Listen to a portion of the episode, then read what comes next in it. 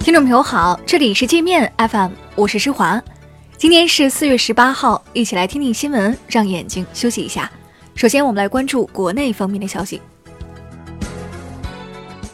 视觉中国网站在共产党员遭国民党残杀的历史照片中，用解放前国民党污蔑共产党员的称谓称呼受害者，被天津市网信办重罚。几天前，曾有一些法学专家召开研讨会，为视觉中国站台，称视觉中国是行业标杆，要好好保护。北京计划出台新规，强制开发商给新房上保险。投保后，保险公司有权对住宅项目的建筑质量进行监督。如果已交付的房屋在基础主体结构、保温和防水上出现了质量问题，业主可以向保险公司索赔。为了堵住美国的嘴巴，打消德国和欧洲在华为设备安全性上的顾虑，任正非主动要求与德国政府签署无间谍协议，承诺不会在设备上安装任何后门。美国和欧洲的网络设备供应商都没有胆量这样干。亚马逊将于七月十八号起停止运营中国国内电商业务，并停止向商户提供服务，但会保留云服务和海外购。路透社说，受阿里和京东冲击，亚马逊在中国电商市场上的份额仅剩下百分之零点六。亚马逊还被曝刷单现象严重，一些卖家为营造商品热卖、好评如潮的假象，专门找人发好评、删差评。宝马也卷入金融服务费风波，杭州、上海、武汉等多个城市的宝马车主开始集中要求 4S 店退还金融服务费。据车主们反映，宝马 4S 店收取金融服务费的套路跟奔驰差不多，都是销售人员诱骗买主贷款买车，然后在车主不知情的情况下收取少则几千、多则上万的金融服务费。针对十七号媒体有关陕西车主可到 4S 店要求退还金融服务费、不限品牌、不限购车时间的报道，陕西省市场监管局称，该局没有发布这样的通知。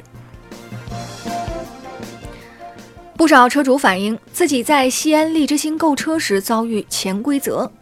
，4S 店威胁顾客称不贷款买车就不给提车。还强迫车主交三千元的续保押金，强制要求车主必须连续三年在店内购买保险。兰州又有一位奔驰车主坐在引擎盖上与 4S 店理论，称自己全款一百一十五万买的奔驰车刚开了两公里，安全气囊就报警。他告诉媒体，4S 店还私吞了厂家给老客户购新车的万元优惠。北京一律师的新奔驰车开了不到一周就出现故障，被 4S 店和厂家来回踢皮球。这名律师说，除了起诉，所有合法维权途径他都尝试过了，但是问题至今没有解决，可见车主维权有多难。安徽六安一名中学老师以补课为名，将多名女生骗到家中猥亵，事后硬塞给受害者五十元钱，让他们不要告诉家长。这个人渣现在已经被警方刑拘了。呼和浩特市新城区一些村干部在当地饭店白吃白喝，从不结账。几年过去，饭费欠了三十多万，欠条加起来重达两斤。我们再来关注国际方面的消息。今年的 G20 峰会和部长会议将在日本大阪举行。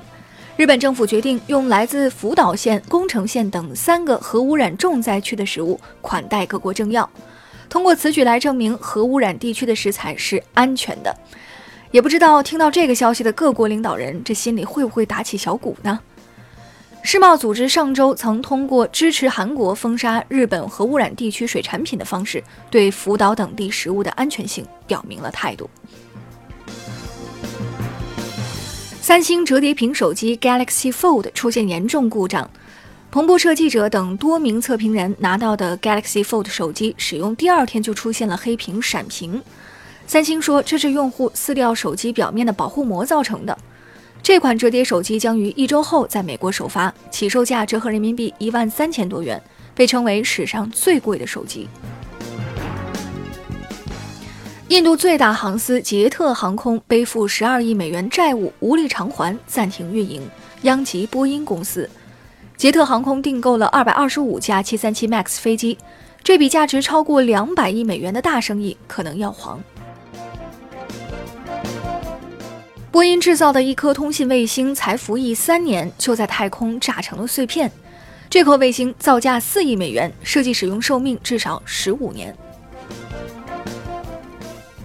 埃航 CEO 称，已向埃航空难遇难者家属发放了第一笔赔偿金，但未透露具体金额。他还说，埃航将来会考虑采购中国的 C919 大飞机。欧洲议会通过一项互联网管控法案，要求 Facebook、推特、谷歌等社交媒体巨头在极端主义内容发布后一小时内将其删除，否则将被重罚，罚款金额可以达到其全球营业额的百分之四。美国宣布对古巴实施新制裁，限制美国居民去古巴旅游、向古巴亲属汇款。路透社称，美国此举意在向古巴施压，阻止古巴支持委内瑞拉总统马杜罗。泰国泼水节变成夺命节，人们狂欢后饮酒驾车，一周时间造成三千多起交通事故，撞死了三百多人。